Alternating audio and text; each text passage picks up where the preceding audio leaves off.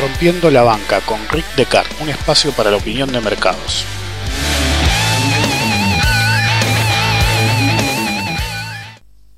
Hoy en coyuntura quiero hablar eh, en parte de las subas irracionales apoyadas en cualquier noticia supuestamente favorable.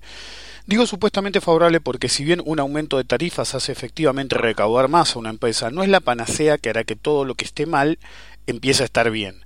Las expectativas racionales sobre aumentos furiosos de la cotización son eso, irracionales. Si una empresa tiene problemas que la permitan aumentar las tarifas, no va a solucionar mágicamente todos los problemas que tiene. Y si prefieren otro ejemplo, si una petrolera es un galpón semifundido, seguirá haciéndolo con el petróleo a 26 o con el petróleo en 50. El anuncio esta semana de las subas de tarifas energéticas y peajes en Argentina hizo subir a las empresas relacionadas fuertemente y algunas pueden decir y algunos, perdón, pueden decirme, vos siempre decís que lo que importa no es tener la razón sino ganar dinero y lo sostengo, pero pensarlo en este contexto es erróneo. Comparar, comparar, perdón, solo porque salió una noticia supuestamente favorable, y fíjense que insisto en llamarla supuestamente, es un error. No es actuar profesionalmente, sino el efecto manada que se favorece y potencia en un mercado chico como el argentino. Enor, Central Puerto, Pampa, Metrogas, TGS subieron marcadamente esta semana, aunque algunas de ellas tuvieron un viernes problemático. Entonces, alguno que me escucha puede pensar, en esta te equivocás. ¿Ah, sí? ¿Por qué Seco, Central Costanera, quiero decir, Autopista del Sol, o AUSO, como se llame ahora, y Oeste, no tuvieron el mismo comportamiento? La explicación es simple. Ciertamente la noticia generó expectativas de suba. Eso es correcto. Pero suba eh, que eran irracionales las expectativas, totalmente irracionales. Y por eso en algunos funcionó y en otras acciones no. Pero alguien me puede insistir y decirme, pero si es realmente una buena noticia y realmente subieron. No voy a repetir nuevamente el mismo argumento, sino que les voy a contar una de las anécdotas de la vieja época que tanto gustan. Hace muchos, muchos años, érase una vez una empresa llamada Tabacal. Un día el rey de Argentina decidió aflojar ante las exigencias de los señores del tabaco y decidió otorgarles unas ventajas impositivas increíbles. Al día siguiente el pueblo inversor común todo pensaba ¿cómo podemos aprovechar el buen humor del rey? Y pensaron claro, compremos todos Tabacal. Ese día Tabacal subía y subía muchísimo más de lo que ahora se considera una suba fuerte, tanto en el mercado internacional como en el local. Los sabios del mercado no decían nada, pero en cierto nivel vendieron todo lo que tenían.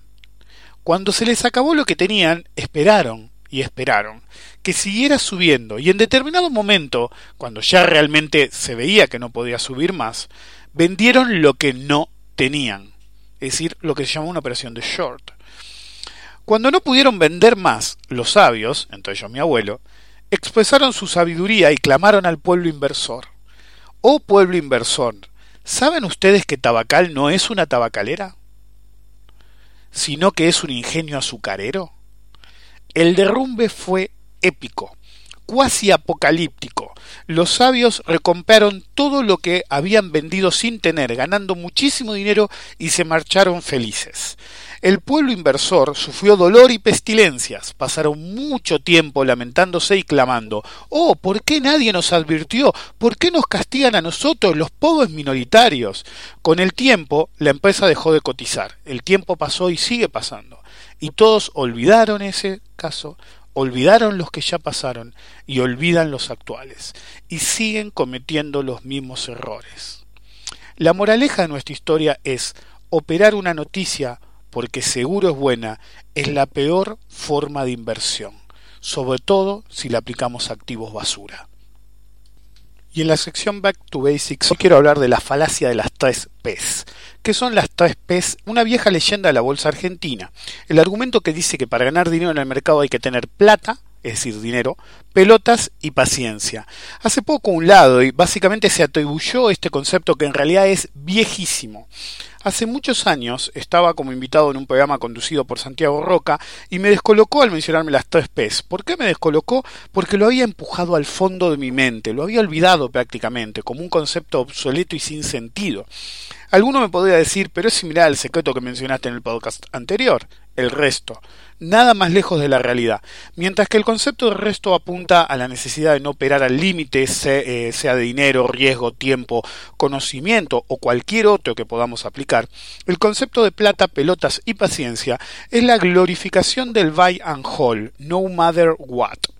Es, en castellano sería comprar y mantener sin importar lo que pase a los que no son de Argentina, platas es dinero, pelotas, digámosle, eh, cojones, valor, y paciencia es paciencia en todos lados. Eh, y mantener, decía, sin importar lo que pase, o lo que yo doy en llamar la glorificación del inversor sufrido un alto lado y llegó a poner en Twitter que agallas y recompensa la del inversor de largo plazo. Amazon salió al mercado en 1997 a un dólar y medio, aclaró que ajustada por splits, y ahora vale 760, lo dijo el 13 de diciembre del 16. Y cierro eh, la cita. Y los downs animal, es decir, el riesgo bajista, alguien que le avise al señor Nefa que se olvidó de mencionar que hubo algo llamado crisis.com y Amazon y todas las de esa época casi desaparecen en lo peor de la crisis y casi todos los tenedores eh, del movimiento inicial terminaron fundidos. Ninguno, excepto los, obviamente los dueños de la empresa, que sufrieron pero no les quedaba otra que mantener, eh, se fundieron, perdieron todo, mientras lo que hacíamos la contra, vendiendo o comprando puts o la estrategia bajista que fuera, la levantamos en pala. Pero claro, el argumento de plata, pelotas, paciencia es el sueño húmedo del broker. Es decir, te dan un consejo cuando no salen y no, vos acá tenés que tener paciencia. Acá es a largo plazo, ahí es donde se dan las ganancias. Entonces, si sale rápido, viste, yo te dije. Si sale lento, te dicen, ah, no, estos son mercados. Uno tiene que esperar que la inversión madure. Pero flaco, te puede decir alguien, está 70 abajo. El otro día me mandaban un reporte de inversor global en un update que decía, bueno, la, recomendación está 70% abajo, pero 70% abajo y no tenías un stop. Son unos lados hijos de puta. Entonces, la justificación de aguantar una posición sin sentido, ni, ni, con el menor manejo del riesgo, con el plata pelotas paciencia, es decir, la justificación de la incompetencia, de la incapacidad como operadores, bordea lo criminal. Ignoremos el concepto resto que es completamente diferente. Sin apelar a él, en vez de las tres P's, ¿por qué no el acrónimo ATE, que también lo he usado en el pasado? Análisis, timing, ecuación. La respuesta es simple, a la gente le gusta el pensamiento mágico, el ganar dinero sin hacer nada, la promesa del millonario sin esfuerzo.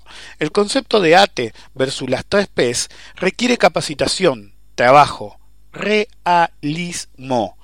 Operar invertir si lo prefieren, es realmente un, llamémoslo, juego de paciencia, pero no bajo la óptica burda de las tres P's. La idea de que lo ideal es comprar lo que sea y esperar indefinidamente a que se dé. Esto lo expliqué en más de una ocasión, es errónea. Como decía, el inmortal Keynes, en el largo plazo estamos todos muertos. No es un juego de paciencia porque es... Eh, no, perdón. Eh, es un juego de paciencia porque es irracional buscar hacerse rico de un día para otro. Uno tiene, como he dicho en más de una ocasión, ser paciente, hacer el análisis, buscar la zona de mejores probabilidades a favor de uno, diseñar e implementar bien la estrategia, hacerlo una y otra vez a través del tiempo todo este proceso. Es decir, como siempre digo, y algunos lados me cargan, todo en when it. Ahora pregúntense por qué los lados me cargan si ellos directamente eh, proponen invertir como estúpidos. Eh, mi mujer me pidió que le explicara una vez el concepto de las tres P's, la primera vez que se lo mencioné, y me dijo, ah, es como comprar y rezar. Le contesté, no, incorrecto. Comprar y rezar es mucho más elaborado, requiere más timing. Las tres P's es como operaría una ameba. Y finalmente hoy en el Rincón del Profesional quiero hablar de la escala semilog, la importancia de, de las comparaciones porcentuales y la ilusión monetaria. Voy a usar un ejemplo que ya he usado en el pasado. En la zona de mínimos de los bonos argentinos, prácticamente en el mínimo, de hecho, compré a título personal todo lo que pude y de hecho recomendé incluso públicamente comprar en masa. De hecho, en el mercado éramos solo dos los operadores que lo recomendábamos. Después todos los lados decían que lo habían visto, pero realmente mentían, obviamente. Solo un trade quedó activo en este momento desde esa época. Em, el bono A17 que actualmente está sobre la par, mientras que yo lo compré debajo del 20% de paridad. A eso súmenle toda la brutal utilidad de la estrategia de aseguramiento de TIR en forma anticipada, si quieren. Cuando se hace la cuenta, la estrategia multiplicó varias veces el dinero en dólares. Tiempos después, a principios del año 2009, recién en marzo, todos en la bolsa compraban bonos argentinos. Me cruzo con mi amigo el Poto, del cual ya he hablado en el pasado, y me dice que está comprándose hasta las bolas. Cuando le dije que en ese nivel yo no compraba bonos, me dijo, ¿cómo que no? Te estás perdiendo el negocio. Yo le respondí, para nada. Yo compré los mínimos hasta que no tuve más efectivo ni margen. De hecho, le dije, te mandé un mail al respecto y él se acordaba precisamente, pero no se había animado. Si avanzamos a 2016, me trataban de ignorante por decir que los bonos estaban caros. Cuando los lados peleaban por un par de puntos porcentuales de rendimiento, me lo decían a mí con una inversión en AA17 en el mínimo absoluto por debajo de la paridad de 20 y después de haber cobeado eh, casi todos los otros bonos que había involucrado en la estrategia en ese momento. Cada activo, como siempre digo, tiene su momento óptimo, y para no caer en la ilusión monetaria de los rendimientos comparados, hay que usar en los gráficos la escala semilogarítmica. Y cuando usamos eh, análisis numérico o comparación numérica en términos porcentuales. Cuando todavía operaba acciones argentinas, recuerdo que operaba mucho antes de operar Tenaris, eh, Grupo Financiero Galicia, entre 20 y 35 centavos, imagínense la época, y operé compra más o menos en 20.35 y operé en eh, una estrategia que se llama escalera free trade hasta los 3 pesos. ¿Ok? ¿Prefieren eso? ¿U van a gloriarse de que operaron comprando en 40 para vender en 50 Grupo Financiero Galicia? Cuando uno hace la comparación porcentual y sin hacer tanta laraca que hace en ese momento, cuando hablábamos de operaciones, nosotros compramos algo que valía menos de 50 centavos y lo largábamos arriba de 3 pesos es una diferencia porcentual de varias veces el capital, sobre todo al haber usado estrategias. Prefieren eso, como digo, operar una estrategia que dio del 15 al 20% en la actualidad. A propósito, el tipo de cambio ahora no es tan conveniente, hay más inflación, eh, la tasa de interés es más alta, es decir, todo lo que puede ser contrario a la comparación y a favor de la operación en el pasado está en esa situación.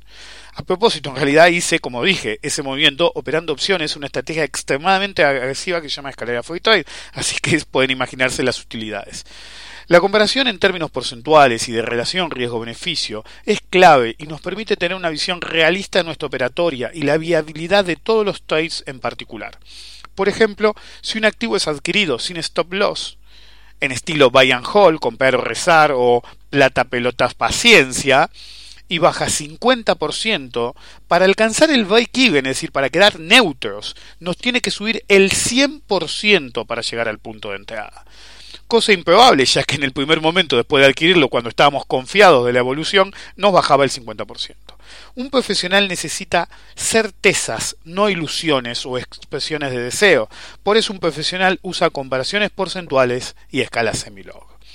Espero que les haya gustado sigo en el rango corto de, de, podcasts por ahora, porque a mí me gustan los puntos bien centrados, entonces si no da para más no me interesa, prefiero que ocupe el tiempo que tenga que ocupar, si un día ocupa una hora, ocupará una hora. Eh, espero que les haya gustado, como decía, y nos vemos la próxima en Rompiendo la Banca. Un abrazo.